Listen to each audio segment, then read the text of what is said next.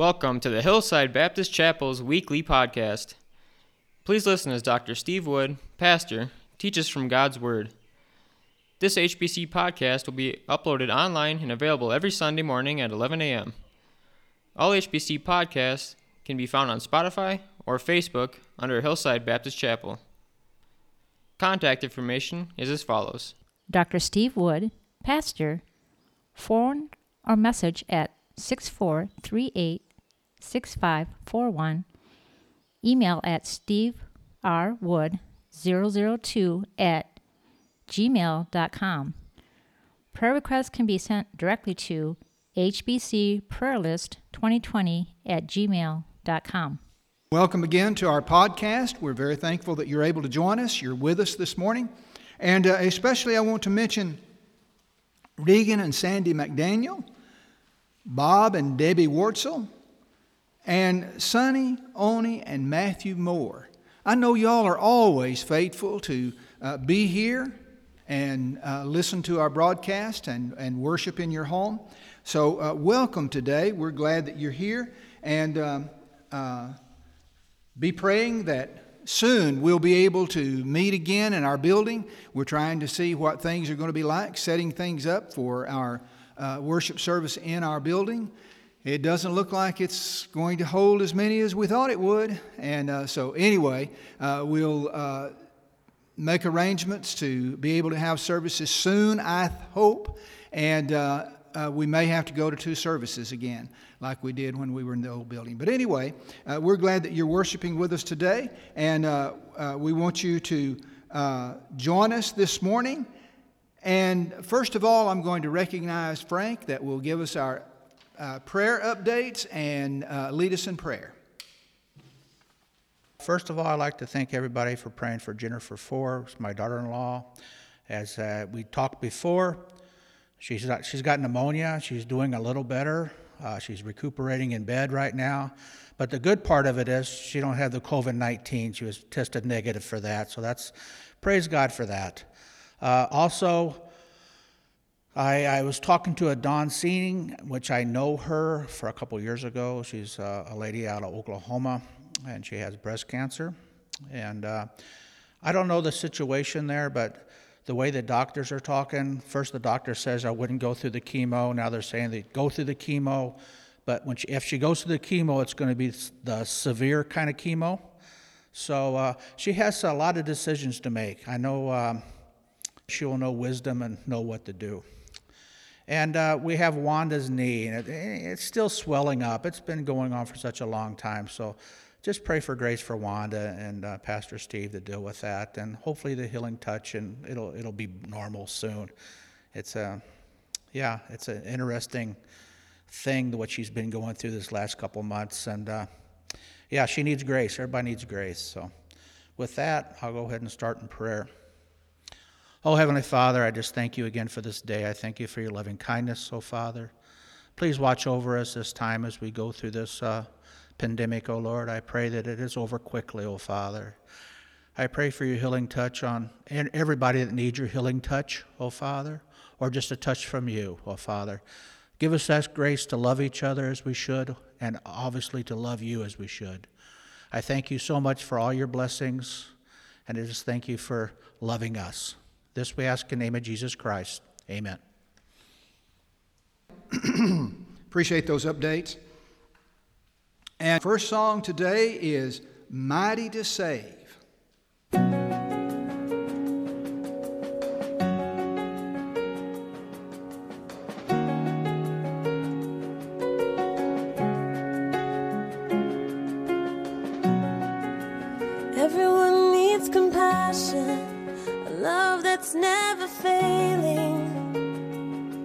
Let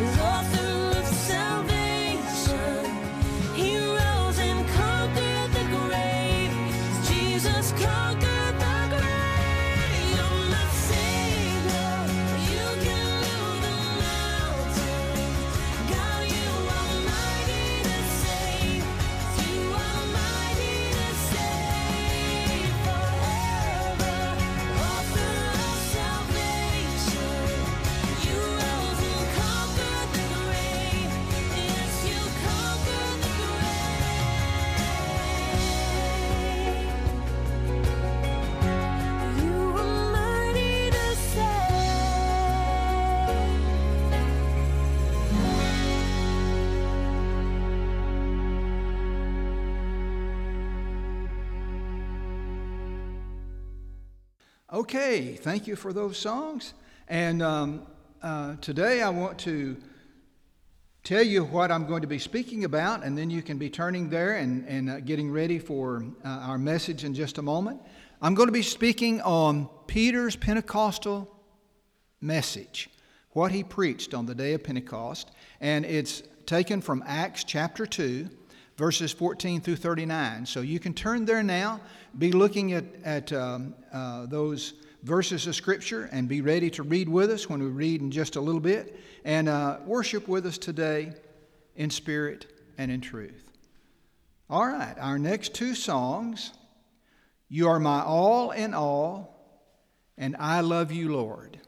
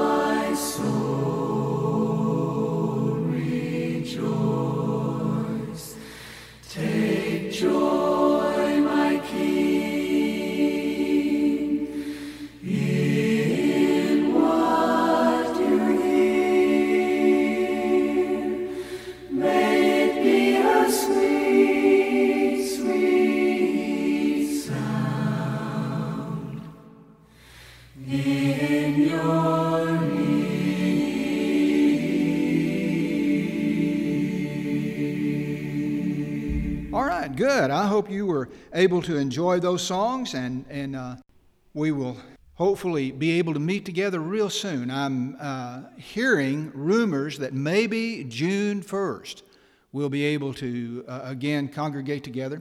And so we'll see how that works. But uh, uh, anyway, right now, our uh, scripture reading, Acts chapter 2, verses 14 through 39, Peter's Pentecostal sermon.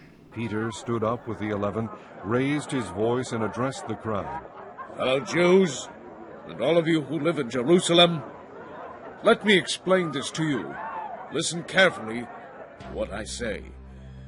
These men are not drunk, as you suppose. It's only nine in the morning. No, this is what was spoken by the prophet Joel.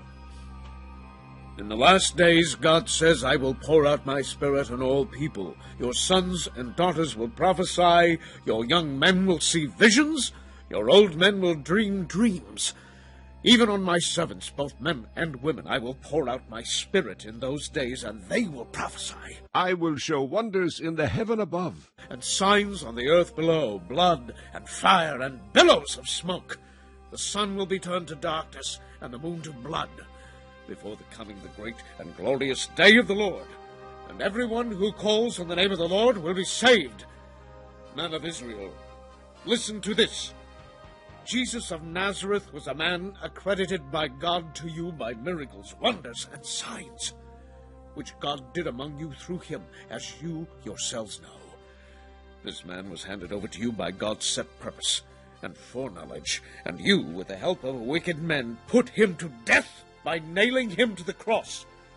But God raised him from the dead, freeing him from the agony of death, because it was impossible for death to keep its hold on him. David said about him, I saw the Lord always before me because he is at my right hand. I will not be shaken, therefore my heart is glad, and my tongue rejoices. My body also will live in hope. Because you will not abandon me to the grave, nor will you let your Holy One see decay. You have made known to me the paths of life. You will fill me with joy in your presence. Brothers, I can tell you confidently that the patriarch David died and was buried, and his tomb is here to this day. But he was a prophet, and knew that God had promised him on oath that he would place one of his descendants on his throne. Seeing what was ahead, he spoke of the resurrection of the Christ, that he was not abandoned to the grave, nor did his body see decay.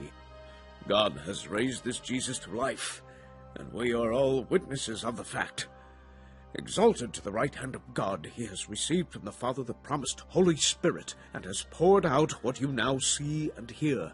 For David did not ascend to heaven, and yet he said, The Lord said to my Lord, Sit at my right hand until I make your enemies a footstool for your feet.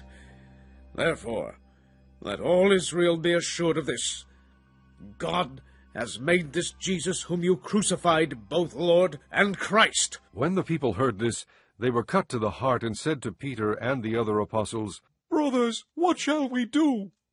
Peter replied, Repent and be baptized, every one of you, in the name of Jesus Christ for the forgiveness of your sins, and you will receive the gift of the Holy Spirit. The promise is for you and your children, and for all who are far off, for all whom the Lord our God will call. As we begin today, I'd like for you to think back with me on what we talked about last week. Remember, I uh, spoke on the subject of how God's plan can change your life in a good way. And this was Jesus as he met with the disciples, especially with Peter, as Peter was cleaning his net, remember, uh, nets, and uh, uh, they were getting ready for the next day's fishing. And um, uh, Jesus did a spectacular thing. He had them to launch out after his message and cast their nets on the other side. Well, we're not going to talk about that message again today, but just remember that Peter, after he saw this miracle, was very impressed. And remember his admission? He said, Go away from me, Lord, because I'm a sinful man, in Luke 5, verse 8. And then this was the time when Jesus called him and some of the other disciples away from their occupation to follow him full time. Now, this would be a lifelong commitment for Peter. Now, there's some bumps along the road.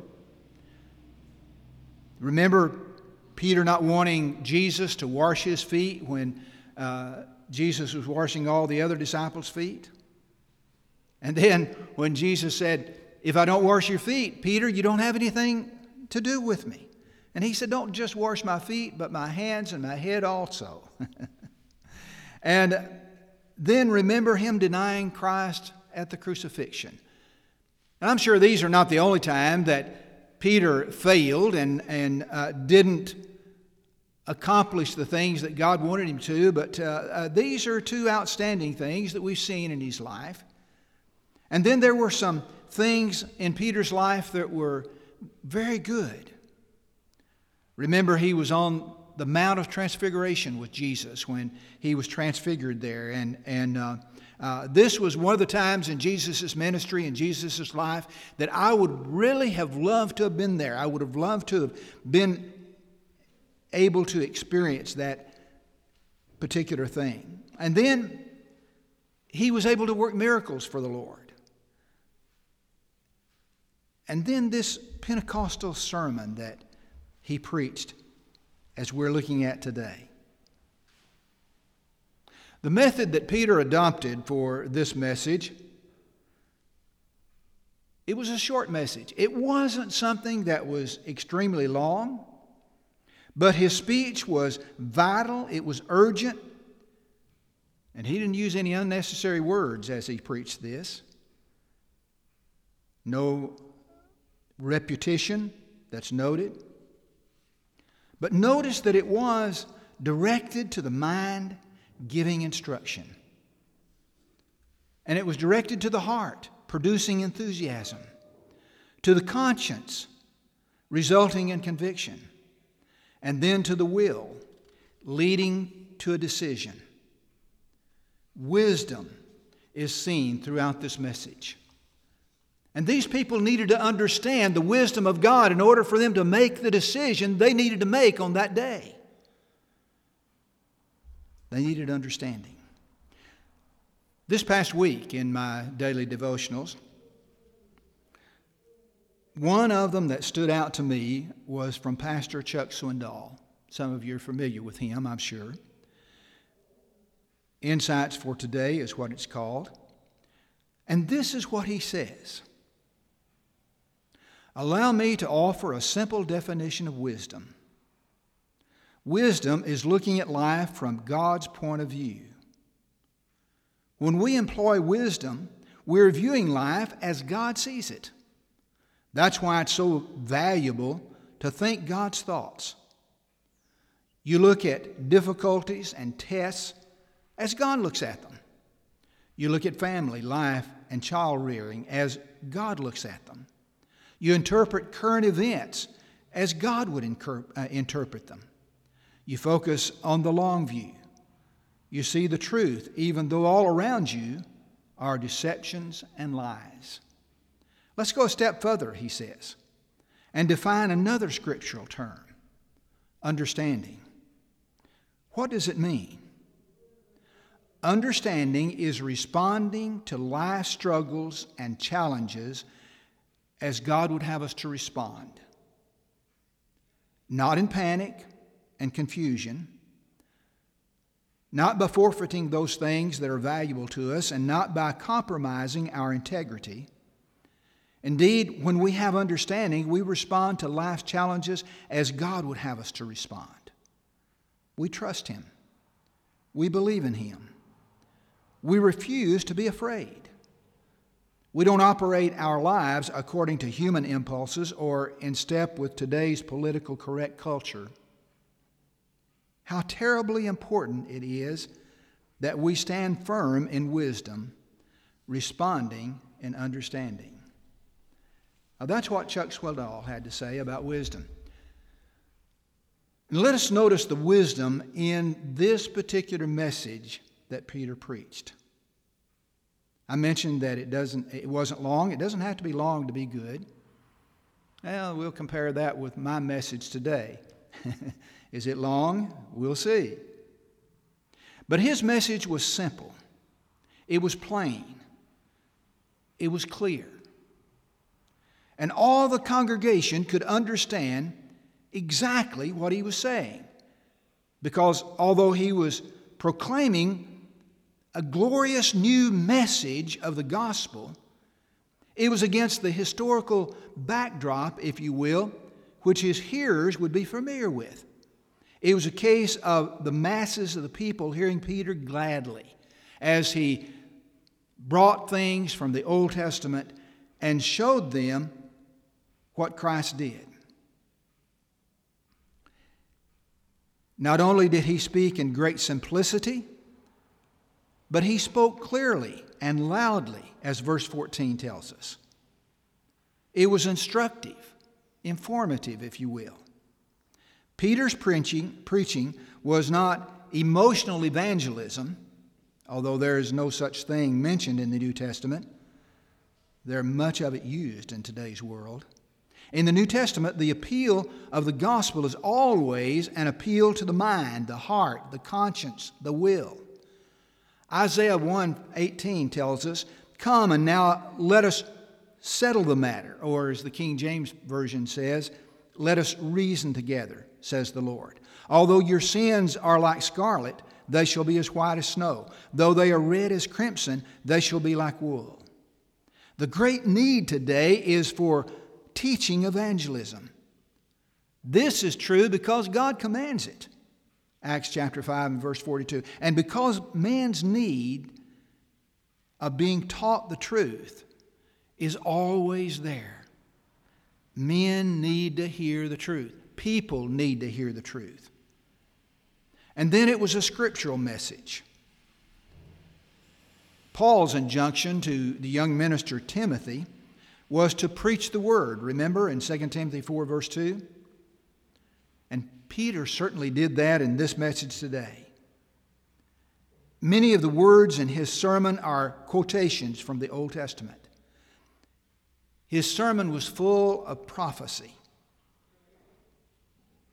And this was a convincing way of preaching to show that all fulfilled prophecy has been literally fulfilled. What Jesus did, his coming, his message, his death, burial, and resurrection were all a part of what the Old Testament had taught. And Peter was preaching a dispensational, contextual message. He knew the time frame in which he lived, our time frame. He was familiar with God's program for the day in which we're living. He was not expecting the conversion of the world or the kingdom of God to come on the earth right now, but the calling out of people to be a part of the church, to be a part of the bride of Christ. It was bold, fearless, and without apology. As a result, the expectation promised in Acts 1 8 was fulfilled.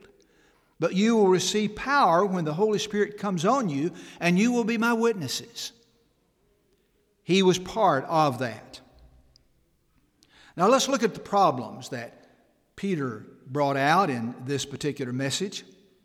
He begins by cutting down the barriers to the people understanding, to the people hearing, to the people knowing what he was saying. Sensationalism was a part of the event that was taking place at that particular time because people were speaking in other languages. Languages that these individuals understood, languages from the land where they had come from. Remember, in Jerusalem at that particular day, there were gathered people from all over the world. And these individuals were able to hear them in their own language. It was amazing to them. But he directed their attention from that sensational experience to what he was saying. Verse 14, he said, Listen carefully to what I say. And then prejudice and skepticism were there in that group of people. Remember that others were mocking the apostles, saying that they were drunk. And in verse 15, Peter addresses that. He said, These people are not drunk, as you suppose. You see, as the message of God is preached, people need their focus on what is important. We should not be distracted by what we think is true. And so he brings their minds to the moment, to what's being said, to the message that he has to give, the most important message of all eternity. And then let's look at the evidence. Peter lays these foundations of proof for what he's saying prophecy. The testimony of the prophets making up half the transcript of the sermon, as I mentioned a moment ago. And he's preaching from a backdrop of the Word of God, from what the Scriptures have to say. Isn't that what preaching is supposed to be about today? Isn't that what we're to bring out? Isn't it the Word of God that we're supposed to emphasize, that we're supposed to give forth for people to understand? And then he talked about the miracles that Jesus had done that authenticated the message and authenticated his life, who he was. And then in verses 23 through 39, we have the truths that Peter was bringing out in this message. Peter proclaimed two of the most basic truths of the gospel. He then powerfully restates these facts in verse 36. First of all, is the cross. Jesus' death on the cross was not a victory for his enemies, but the plan of God. This was God's purpose for Jesus coming into the world. He came to die, He came to give His life. And then the resurrection. You see, death wasn't the end, death wasn't the finality of Jesus' life. In fact, God raised him from the dead, verse 24 says. And then verse 33 tells us that he has been exalted to the right hand of God. You see, those truths were something that these individuals needed to understand. The individuals needed to believe them. The uh, individuals that were there listening to this message needed to respond to those truths. And then let's notice the essentials, verses 37 and 38. What's needed? Obviously, they would have to believe in Jesus Christ.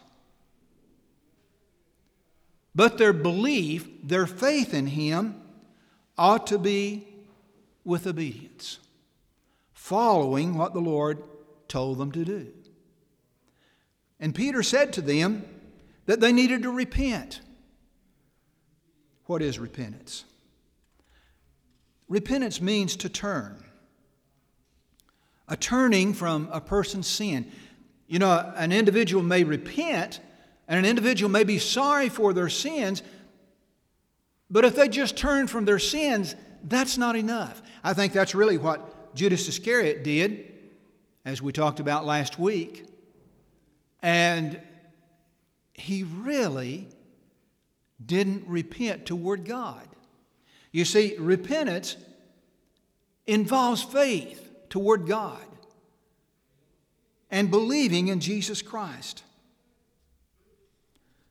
And so they needed to repent. But then he said, and be baptized in the name of Jesus Christ.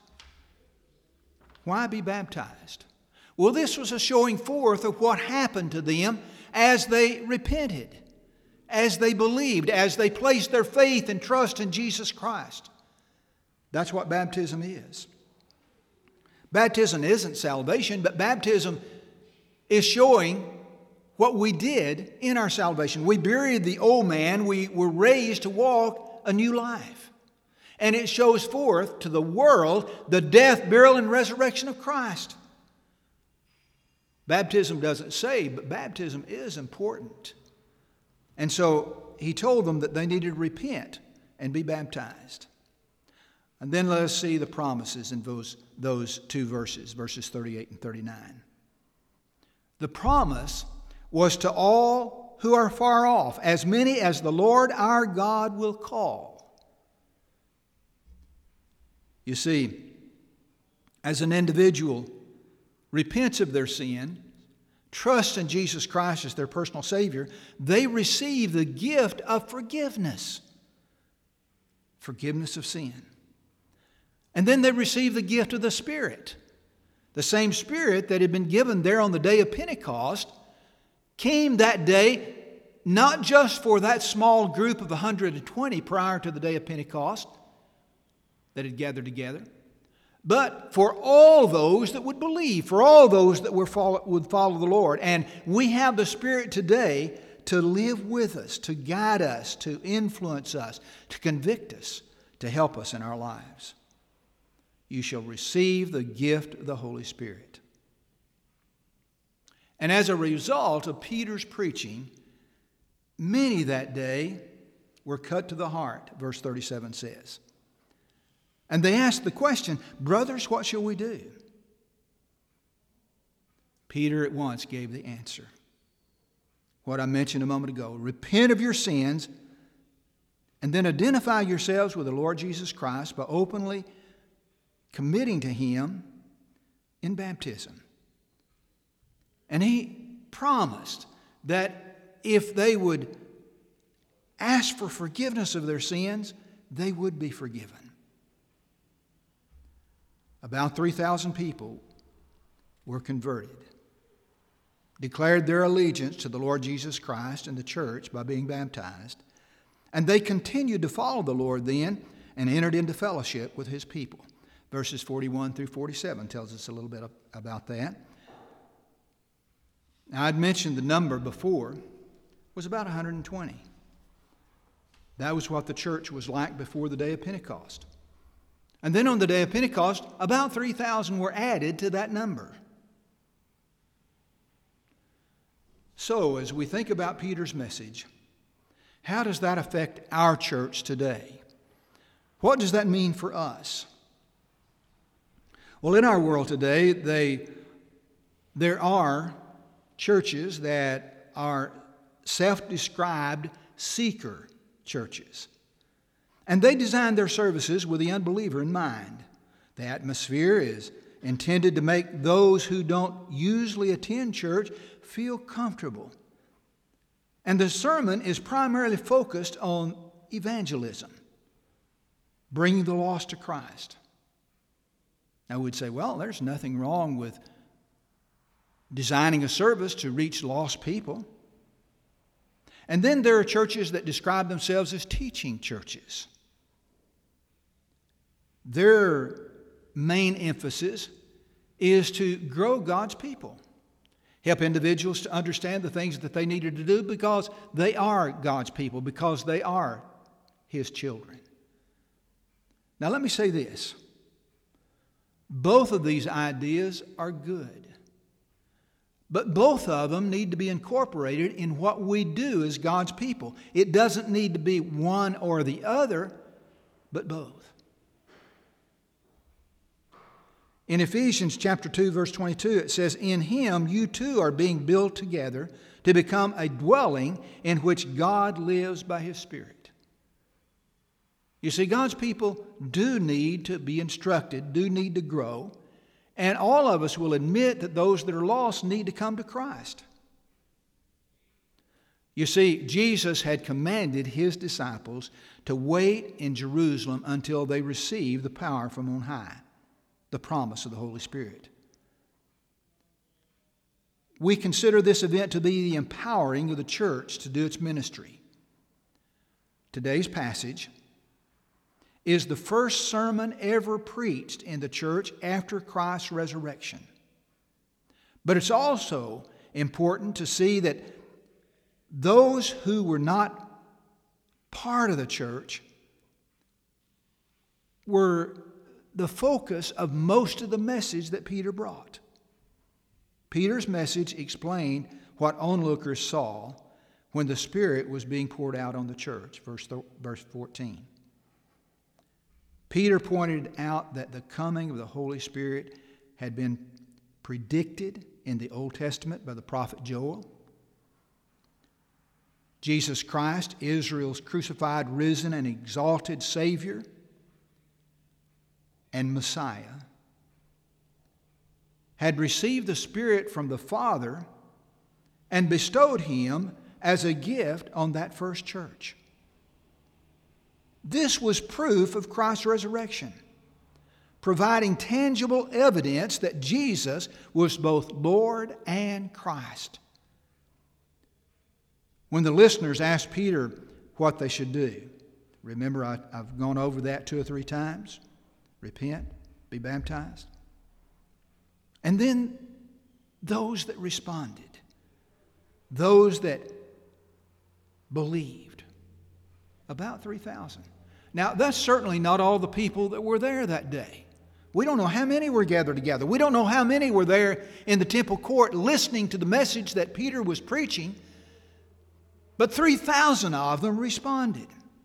Wow, wouldn't you like for 3,000 to respond to the message that we give and come to know Him as their Savior? I don't know where we would put them. We're trying to arrange the chairs today for the number of people that we have in our congregation, and well, looks like we're going to have to have two services. That's okay. I don't mind to do that.